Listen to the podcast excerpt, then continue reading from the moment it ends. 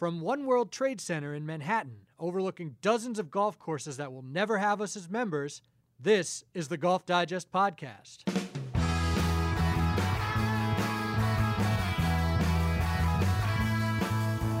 Welcome to the Golf Digest podcast. This is Sam Weinman. Our guest today is golf super agent Chubby Chandler, who's easily the most successful golf agent in Europe and might well be in the world. His stable of clients includes Lee Westwood, European Ryder Cup captain Darren Clarke, Masters champion Danny Willett. He had nine players total in the field in the Rio Olympics. And he joins me today to talk about the state of the game, his impressions of golf's return to the Olympics after 112 years, and his feelings on the future of the European Tour. Chubby, thanks so much for joining us. Um, let's start with the Olympics since we're two days removed from a pretty dramatic conclusion to the tournament. Uh, none of your players won, but they certainly factored in. You had nine guys there. I'm just curious, overall, your impressions of golf's return to the games. I was really happy the way it turned out. It's, you know, it was obviously a long road to get there.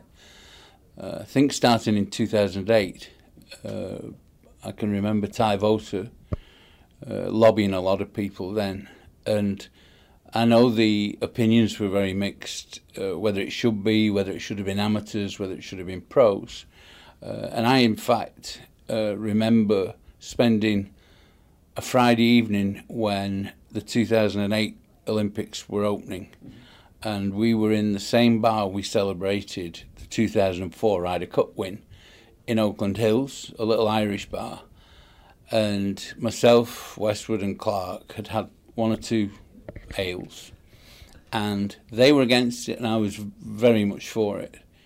And they said, no, no, it should be amateurs. And I, I just caught on one of the big TVs above where we were drinking.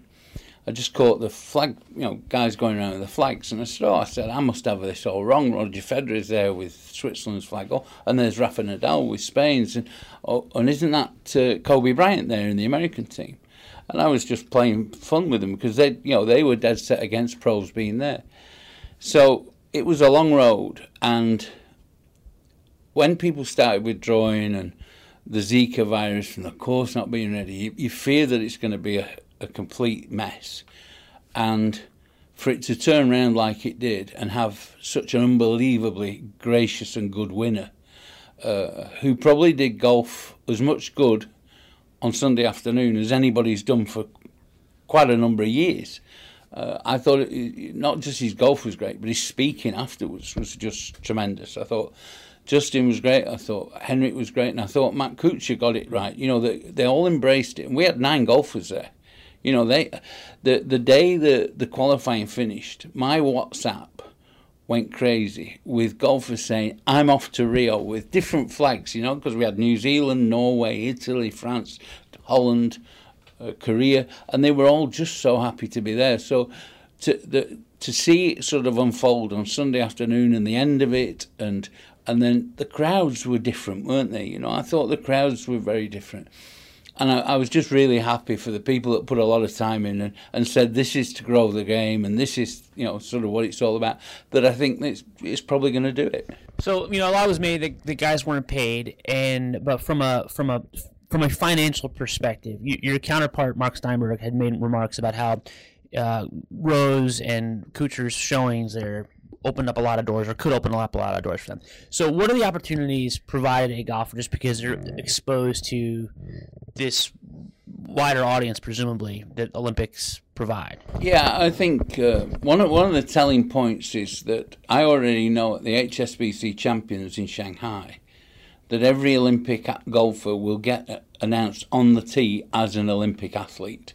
That shows what it's like in China.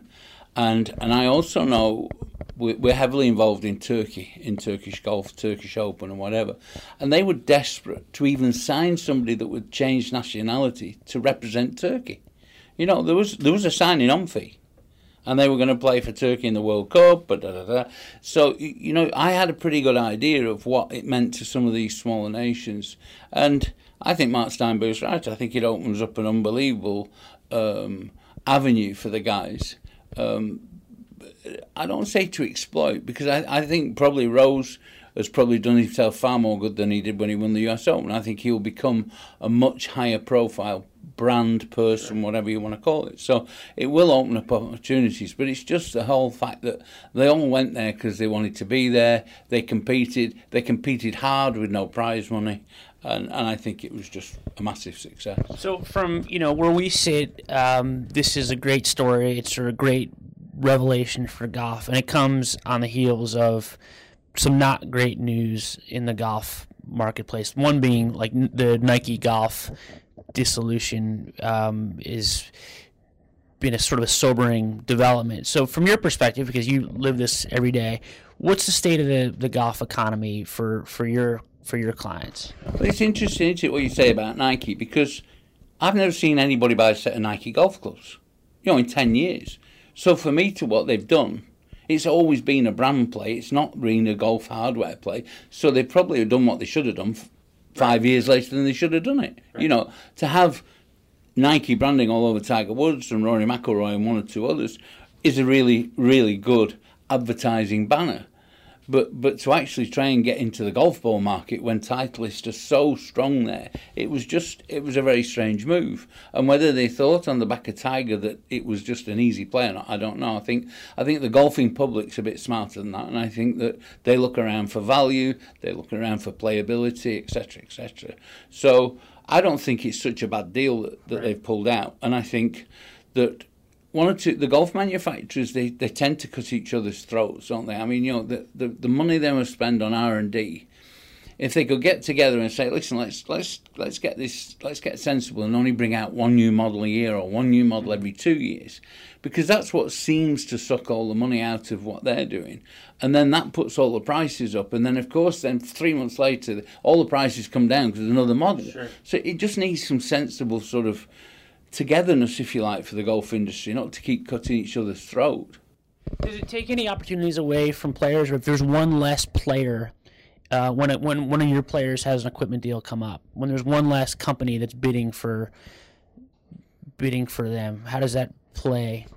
You're smiling. You haven't done your research. My guys don't change contracts.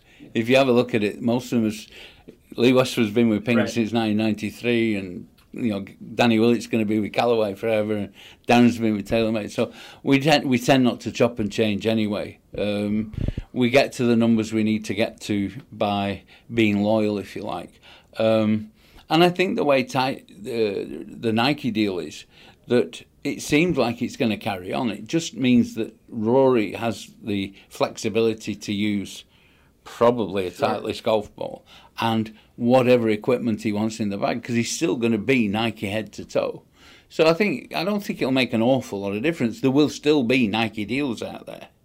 It's interesting. You mentioned Danny Willett um, in reference to being with Callaway. Obviously, a big year for him winning the Masters. So, talk to me a little. We talk. We always ask players, "How's your life going to change when you win a major?" How does uh, his life change from the perspective of his agent when a when a win like that happens? He's had a double change because he had a baby 12 days before it as well. And I think the, the the double change has been really difficult for him. You know, he's tried to take his family to the U.S. Open, the USPGA. Uh, he didn't at the Open. Um, I think he was on yeah he was on his own at the Open, but I think the two changes have been really difficult for him, and he's also in a funny sort of way, he's taken all the opportunities that came to him, not financial ones, mm-hmm. Experienced ones. He'd been to Wimbledon, he's been to the British Grand Prix, he went, he threw the first pitch out at the Yankees, all that stuff he's done because you know you only get that opportunity, you know, once in a lifetime maybe. Some of the financial opportunities he gets come up in the winter. But even those aren't. His schedule's only changed mm-hmm. one tournament from, from when he won it to what we had already. Uh, so I think it's going to take him probably till the winter to actually really come to terms with it and be able to focus on what he was doing best, which is training and playing golf. But but he'll get there. Yeah. Uh, you mentioned like taking advantage of experiences. You've been down the road a bunch with a bunch of different players. So when these opportunities arise, now again, he's he's a little unique because he had a baby as well.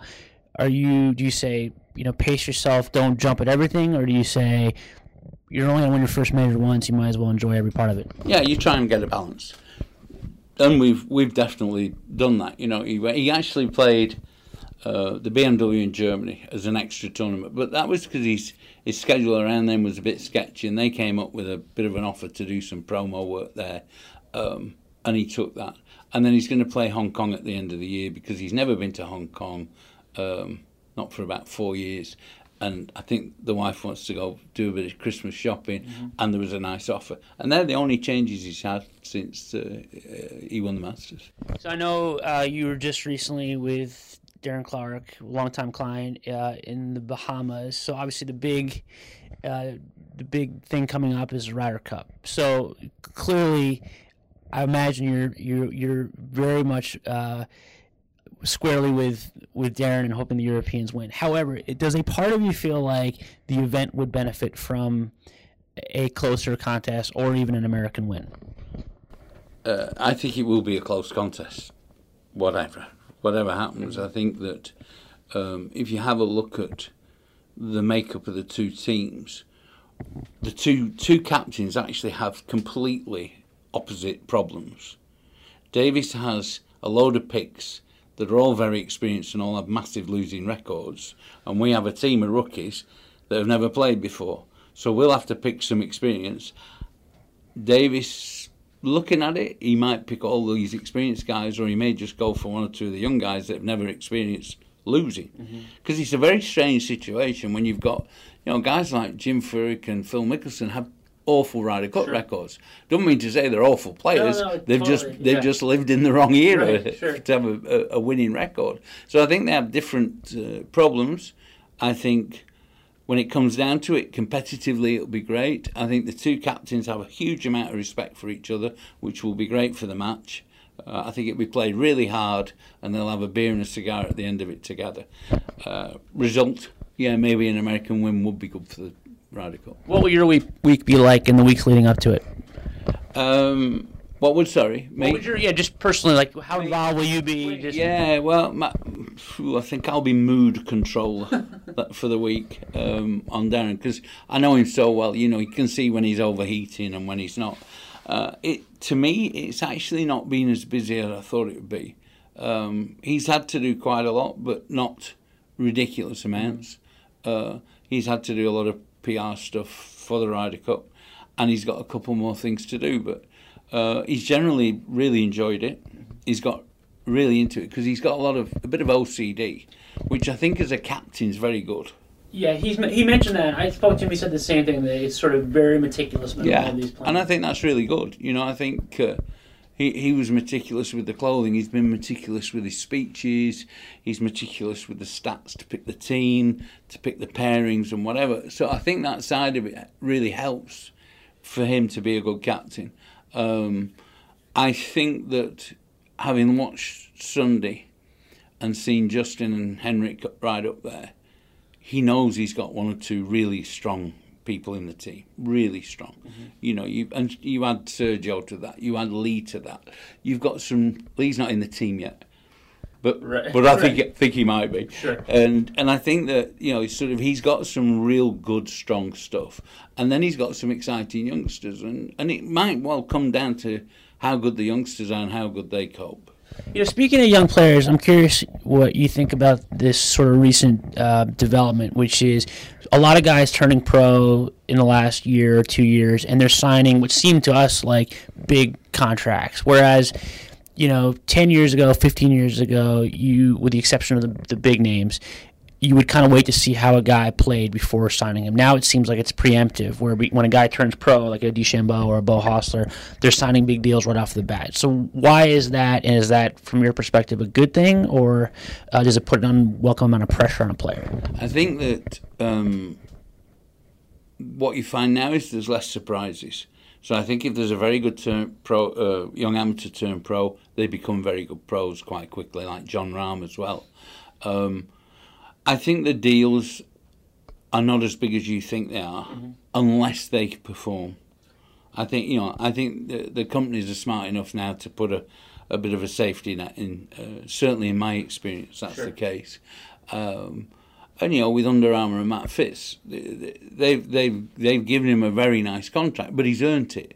You know, if he'd have if he'd have still been on the Challenge Tour in Europe, he wouldn't have been getting that much cash. Sure. He is now getting proper cash from Under Armour, but but I think that um, the the way things have worked out now, the good players become really good players. There's not too many good players disappear. Whereas in the past, you had one or two people turn pro, and they don't follow through mm-hmm. with, with the potential they had. Is it just because you, there's so much more coverage or so much more knowledge of top amateur players that they you know you know what you're getting when they turn pro as opposed to a little bit of speculation. Yeah, I think that's that's fair to say that, and I think also that one I, I always had a theory about the college system in the states that if you were very good, you shouldn't do four years.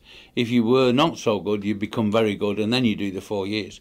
And Jordan sort of pretty much sure. did exactly that, and I think one or two more have done the same thing. Justin Thomas, I think, did the same uh, not not that many real top players see out the end of the college uh, college sort of term. And and I think because of that, then they hit the ground running as a pro because they, they, they hit it as they're playing really good. Mm-hmm. And my point was always that if you got to be really good in the college system, you actually would always flatten out because the competition was only the same all the time. You know, and you only get better by playing with better people and seeing better people and you know, Jordan probably endorsed what I say that you get out there and suddenly you're playing practice rounds with really good players, sure. getting drawn with really good players in the tournament, and that can only help you.